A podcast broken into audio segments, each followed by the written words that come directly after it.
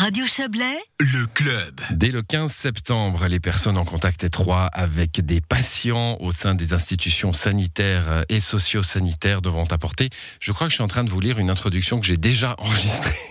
Donc, on va envoyer le son si vous voulez bien. C'est l'interview de Rebecca Ruiz qu'on enregistre. Bah voilà, comme ça, vous, vous connaissez tout des petites, euh, des petites subtilités du club. C'est un entretien qu'on a enregistré un petit peu avant l'émission.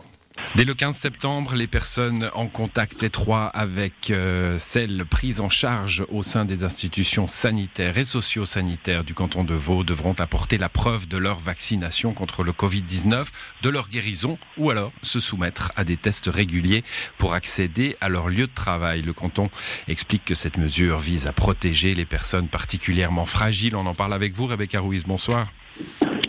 Vous êtes la conseillère d'État en charge de, la santé. Alors on voit bien hein, notre société suisse, comme, euh, comme, comme d'autres sociétés européennes et, dans le monde, euh, forcément, euh, on, est particulièrement emprunté avec ce concept, ce concept de liberté vaccinale, de protection de la sphère privée. vous avez décidé de trancher dans le canton de Vaud et d'exiger, sinon le vaccin, du moins la transparence du personnel soignant quant à leur vaccination ou pas.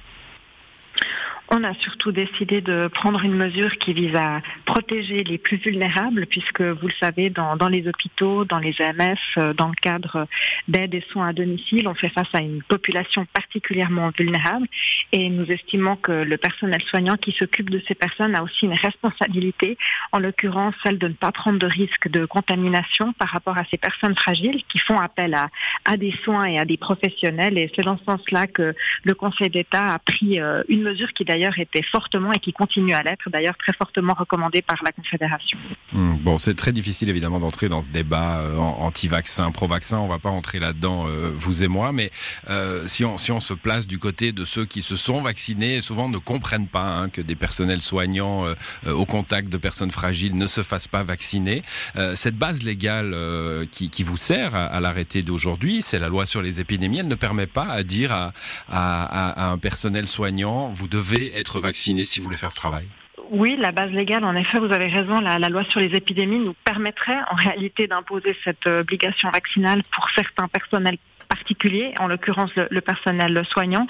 Euh, le choix qui a été fait euh, au niveau de la Confédération, mais aussi au niveau des, cantons, c'est de ne pas imposer cette, euh, cette obligation vaccinale. Personnellement, je, pense qu'on a beaucoup plus à gagner en essayant de, convaincre les personnes qui sont hésitantes. Et dans le cas d'espèce, avec la décision qu'a prise le Conseil d'État, on met en place une alternative à cette obligation vaccinale, qui est celle de se soumettre à, à des tests salivaires une fois par semaine. C'est vrai, c'est une mesure contraignante, mais je le répète, le personnel soignant a une responsabilité particulière de protection vis-à-vis des, plus fragiles dont elle s'occupe au quotidien. Pour ceux qui se feront tester, qui payera? La Confédération indique que les, les tests euh, prochainement ne seraient plus euh, gratuits.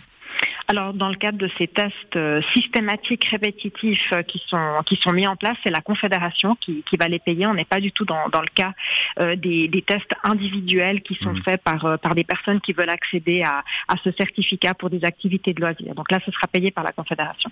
Et enfin, est-ce que vous savez dans le canton de Vaud quelle est la part du personnel soignant? On a dit personnel soignant, ça concerne tout le monde, hein, les hôpitaux, les EMS, les CMS. On va pas citer toutes les institutions, mais toutes les institutions publiques et privées.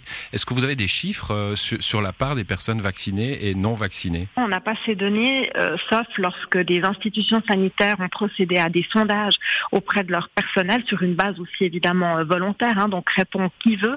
Euh, on a des données pour quelques institutions de santé, par exemple Unisanté, qui avait un, taux de couverture vaccinale excellent. je ne peux plus vous dire exactement le chiffre, mais on était près des 90% dans, le cadre du personnel soignant et médical, hein, pas que donc les infirmières.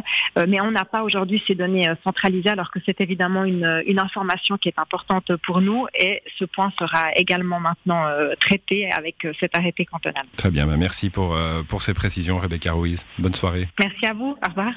Voilà, Rebecca Ruiz, la ministre de la Santé du canton de Vaud, interviewée donc quelques instants avant le début du club. Il faut noter que le canton de Vaud recommande également, en suivant cela les, les recommandations de l'OFSP, recommande désormais la vaccination aux jeunes dès 12 ans.